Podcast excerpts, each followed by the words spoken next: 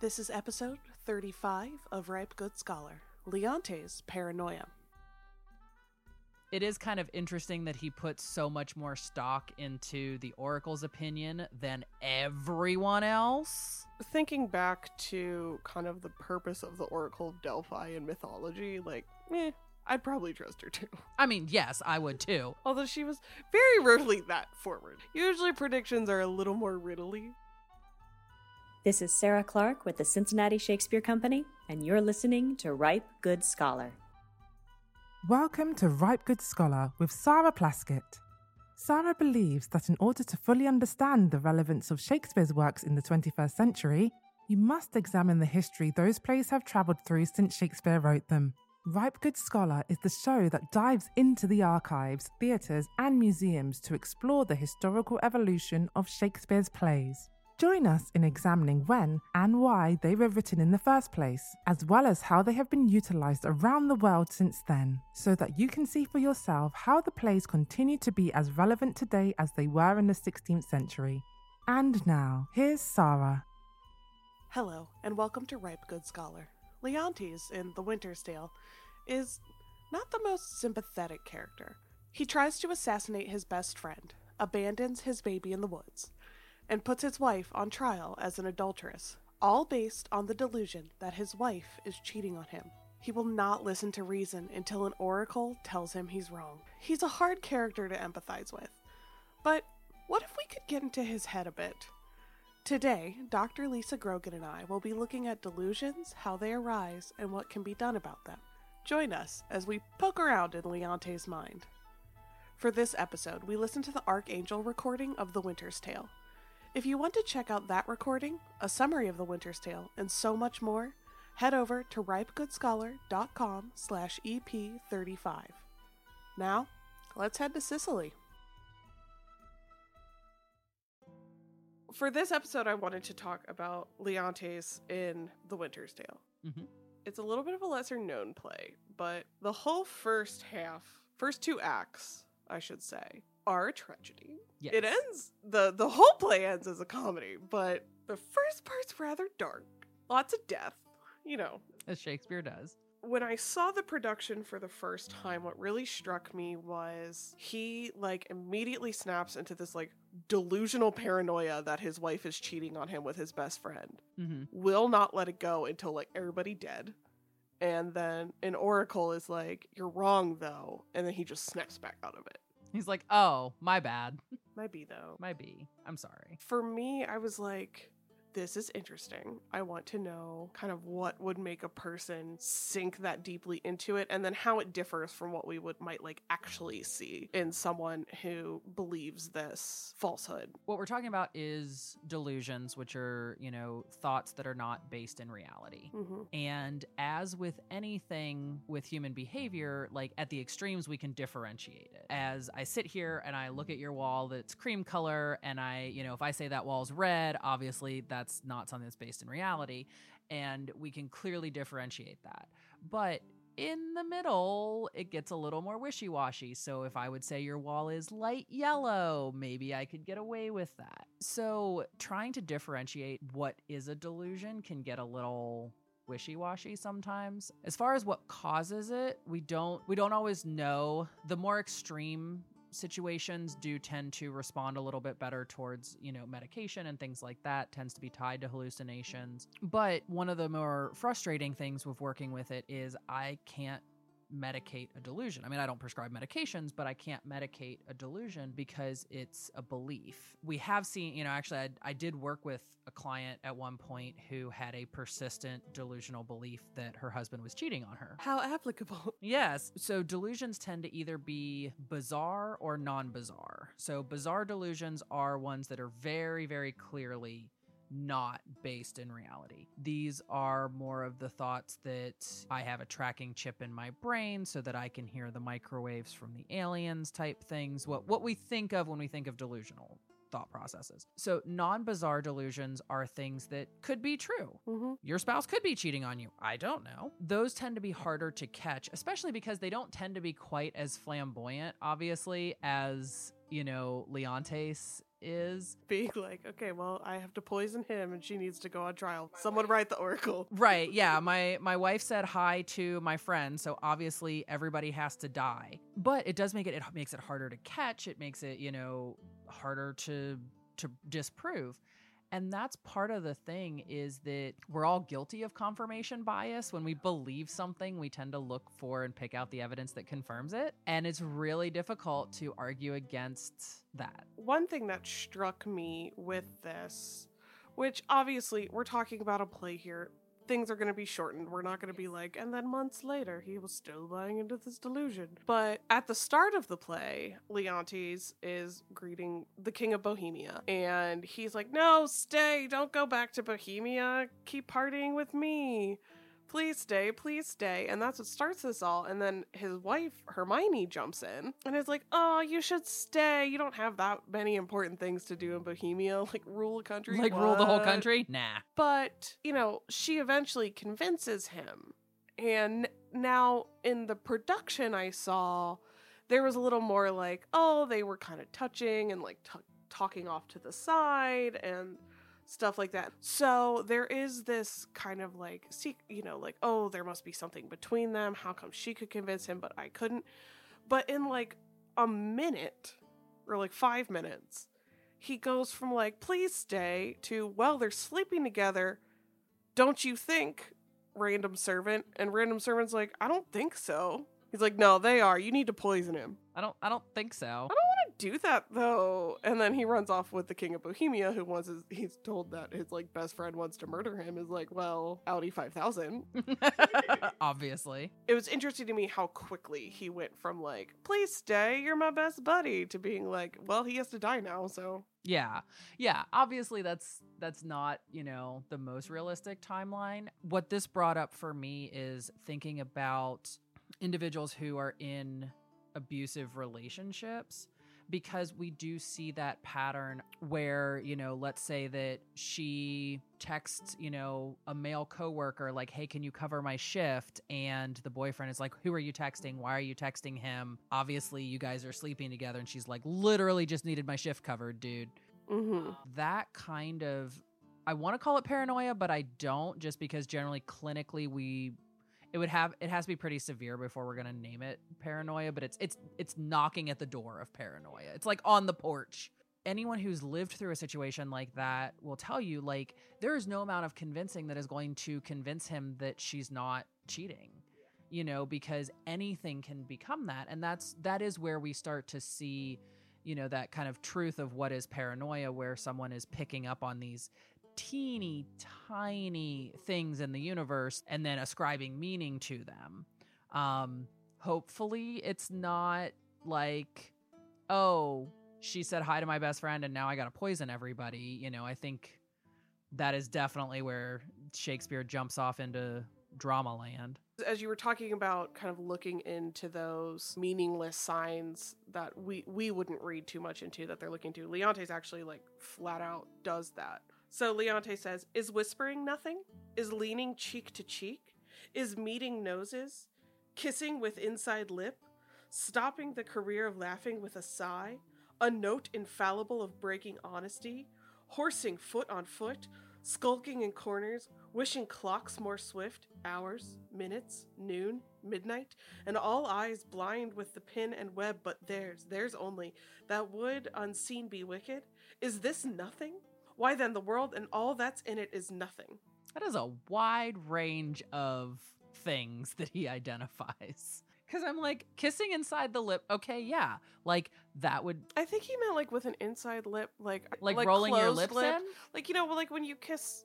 I don't know, like your uncle on the cheek or something. You're not Yeah. like, mm, i'm thinking well i'm thinking about like when your son gives me a hug and i kiss the top of his head yeah. either way but then at one point he's like you know is is wishing that clocks would move faster nothing and i'm like dude why are we talking about clocks now Also, when did all this happen? Feel like perhaps, again, wild speculation episode, that he has been noticing these signs, and then that was like the final, like, nope, I'm right. I know I'm right. Yeah. You know, because like they haven't been doing all that in the past five minutes. Yeah, so it may be that, you know, he was he was noticing these things like during the King of Bohemia's visit and then when the King of Bohemia agreed to stay when Hermione asked him, but didn't agree when Leontes asked him. That was his confirmation.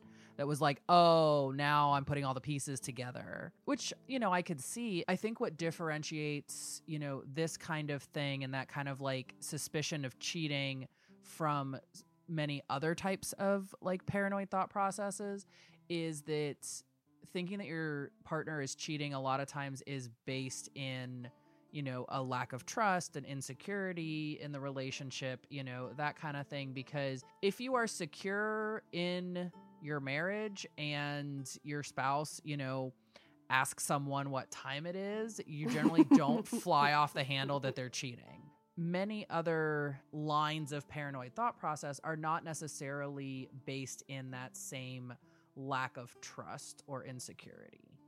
So I think that's one of the big differences. One question I had kind of as we were going through this is like, well, obviously the timeline sped up, like very few people are like, flip switch, poison everyone. If almost the steps are there. I agree with you there. I think I think you're right. I think the the steps are there just sped up. So if you think about it, what if Leontes was correct that they were cheating and he might have had that same kind of thought process of that seemed weird. You know, they they seem to be spending a lot of time together. They seem, you know, to kind of be giggling a little bit more. It's like, oh, she's just having a good time, and it's like, okay, nope. Now there's more. Mm-hmm. Now there's a little bit more. Nope, this is what's going on. Okay, there's the incontrovertible proof, and that's that. You know, hindsight is twenty twenty kind of things. Where generally, if you find out something, even if you necessarily didn't notice the signs at the time, you might look back and say, oh, is that why XYZ thing happened?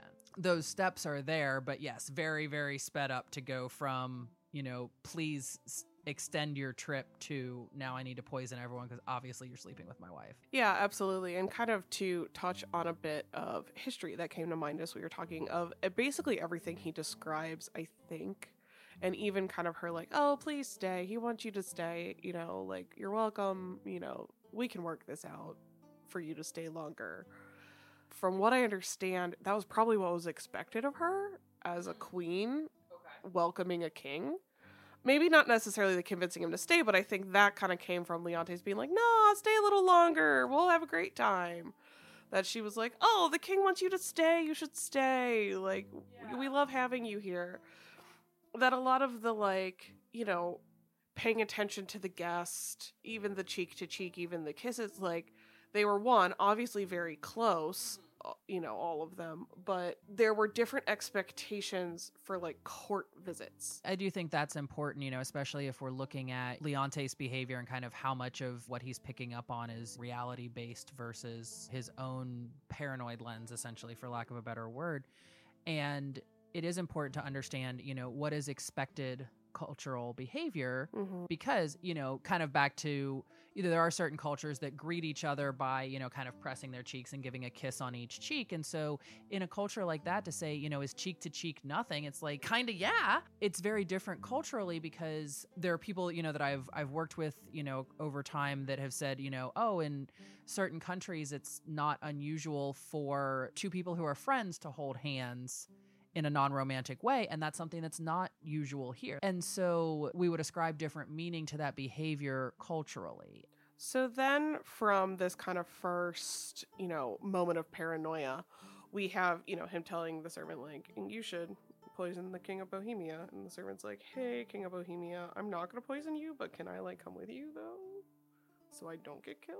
Then we have him, you know, accusing Hermione. Mm-hmm. And with a king accusing his wife of that was to accuse her of treason, so yes. she would be imprisoned. I think that's also something that's important to note in all of this is that these are not just two normal people who are just kind of being mean or whatever. Like this big stakes. Yeah, this is high stakes and I think for everybody um, there's a couple things I found interesting about that scene. First, he accuses her of the baby that she's about to have being the king of Bohemia's. She's like, wait a minute. Of course he's not, but why do you seem to not believe that? Yeah. So he says, You, my lords, look on her, mark her well. Be but about to say she's a goodly lady, And the justice of your hearts will thereto add, "'Tis pity she's not honest, honorable. Praise her but for this, her without door form, which on my faith deserves high speech and straight, the shrug, the hum or ha, those petty brands that calumny doth use. Oh, I am out. That mercy does for calumny will sear virtue itself. These shrugs, these hums and haws. When you have said she's goodly, come between, ere you can say she's honest, but be it known from him that has most cause to grieve it, should be she is an adulteress. Hold on. So all of this is saying like you think she's a great woman, but she's actually sleeping around. Yeah, and I think I think it is interesting though. Like I, I didn't read it the best, but I also feel like it's a little bit Jumpy. yeah. So I think that can be read as you know him being very defensive because he has it in his head that she's cheating and that therefore you know is a horrible, terrible, and awful person, and everyone is like no, she's great. And he's like, yeah, you think that because you don't know the truth. Any of us, you know, if there's something that we firmly believe to be the truth and someone challenges us on it, we're going to get defensive. So she's like, "You're gonna regret this." Yeah, she's like, the truth will out and you're going to be salty. But you know, he's like, ah, away with her to prison, all that stuff. And then she goes, There's some ill planet reigns. I must be patient till the heavens look with an aspect more favorable. What's interesting is that she she denies it a little bit, but she doesn't like keep fighting him. Like she reaches a point where she's like, This is not worth it.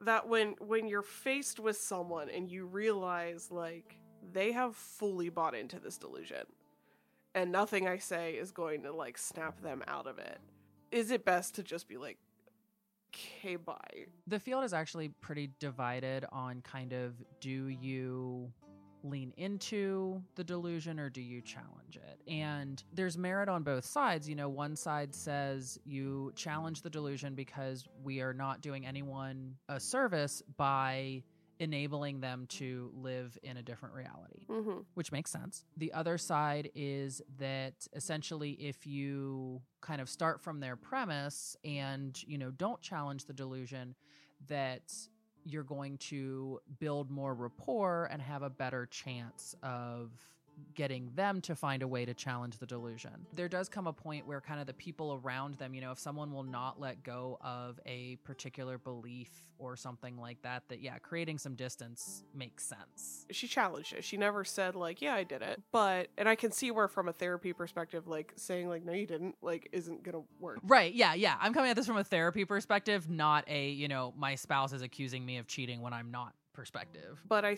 she disengages. I think that makes sense. And I think in general in life, we need to, you know, kind of pick our battles. And I think that response makes a lot of sense that, you know, at first she tries to defend herself and defend her position and say, no, I'm not cheating on you. And then she does come to a point where she's like, obviously, I'm not going to win this. So I'm a step back and just let you do your thing. That to me felt like a good response. That's a response that makes sense, you know, to disengage. And that's probably one that I would have, you know, if Hermione was my client, you know, I would have said, okay, you know, it sounds like, you know, that you've tried directly challenging and, you know, I'm wondering if stepping back might make more sense. So the queen gives birth while in prison to a daughter, and the king's pretty much like, take her out in the woods and leave her. Because obviously she's the king of Bohemia. Yeah. He had written to the Oracle of Delphi. The message comes back from the Oracle of Delphi. But, you know, he they open the letter from the Oracle of Delphi, who basically like it literally starts Hermione is chaste. Polixenes blameless, which is the king of Bohemia. The servant who is supposed to poison him, a true subject. Uh, Leontes is a jealous tyrant, his innocent babe, truly begotten, and the king shall live without an heir, if that which is lost be not found. So basically, she was saying, You won't have an heir. So Leontes is like, Well, clearly that's wrong because I have an heir. Mm-hmm. And then they come in and are like, Hey, your son died. And he's like, Oh my god, I don't have an heir. Oh my god, she was right. And like Hermione passes out in the middle of that. And they say she died. Did she die? Did she return as a magical statue? Who knows? Who can say? But like he didn't want to believe the oracle at first, but then once what the oracle predicted came true, he was like, "Oh no." If she's right about the the heir, what else is she right about? Yeah. Well, and I think this is also a situation where kind of the, the steps are there, but the timeline is sped up. If someone is willing to incorporate contradictory evidence into their belief system, they can change their belief. Generally, most people will do this all the time. We we posit a theory and then we gather evidence and confirm that or don't Mhm. or disconfirm it. And the problem is that it's really difficult to do that with delusions because you you can't. We do not have video footage of her from, you know, day 1 to now. We cannot prove that she didn't. And so it's hard to, you know, say that he would snap out of that with contradictory evidence. Now, the idea that, like, oh, if the Oracle was right about this, what else was she right about? It is kind of interesting that he puts so much more stock into the Oracle's opinion than everyone else. Thinking back to kind of the purpose of the Oracle of Delphi in mythology, like, eh, I'd probably trust her too.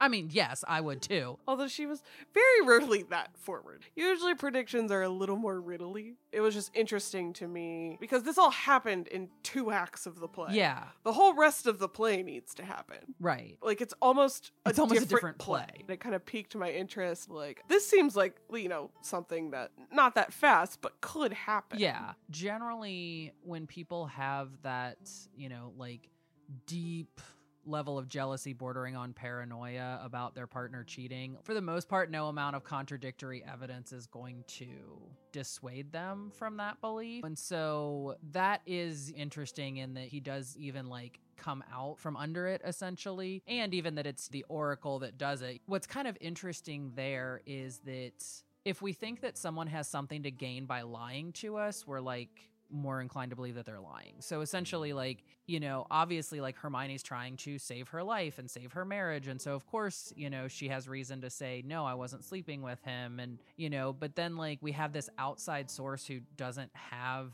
any skin in the game saying it. And so that carries more weight it's still just kind of weird though that he's been like so on this train that obviously every flick of an eyelash means that Hermione's cheating and then as soon as the oracle is like nah man he's like oh you right though With that though, like one, he does doubt it for a minute, mm-hmm. and then she's you know right in her prediction. But I also wonder if kind of the grief oh yeah almost shocked him back out of it. I think there could be some merit to that. The the the guilt of losing, whether he had anything to do with it or not, that is something it's like, oh, like they died before we could make amends. Yeah. I think that definitely could have, you know, had some sway in kind of pulling him out of this. I don't, still wouldn't expect it to happen that quickly, but yeah, that's possible. And like I, I do believe he truly loved his son and believed his son to be legitimate. Mm-hmm. You know, so I think that deep of a loss, he's gone and I got rid of my only other child. It does seem to be like a kind of a sudden moment of clarity. And, you know, sometimes we do have, you know, those moments of, you know, clarity and things like that. So it's possible. I wouldn't. I wouldn't expect that much of a jump from that entrenched of a, you know, belief system to not, but But also, what are the chances of an oracle telling you something, your son dying and then your wife dying? I mean, that's true. Thank you for listening to Ripe Good Scholar. We hope you enjoyed today's episode. Don't forget to go to ripegoodscholar.com slash EP35 for even more information on delusions and the Winter's Tale. The show notes for every episode are filled with additional resources and facts that can help you further explore this topic. If you enjoy this podcast, please consider leaving us a five star review. It helps others find our podcast so our community of scholars can grow. Also, make sure you are on our mailing list to receive a free digital download and be kept up to date on everything going on over at Ripe Good Scholar. Follow us on Twitter or Instagram at Ripe Good Scholar to keep the Shakespeare fun going all day, every day. That's all for now. We'll see you next time. Goodbye. Thank you for listening to Ripe Good Scholar. As always, the deepest dives and best discussions are happening after the show at ripegoodscholar.com. Join us over there to lend your perspective and engage with fellow scholars. We would love to hear from you. That's all for today, and remember, our court shall be a little academe, still and contemplative in living art.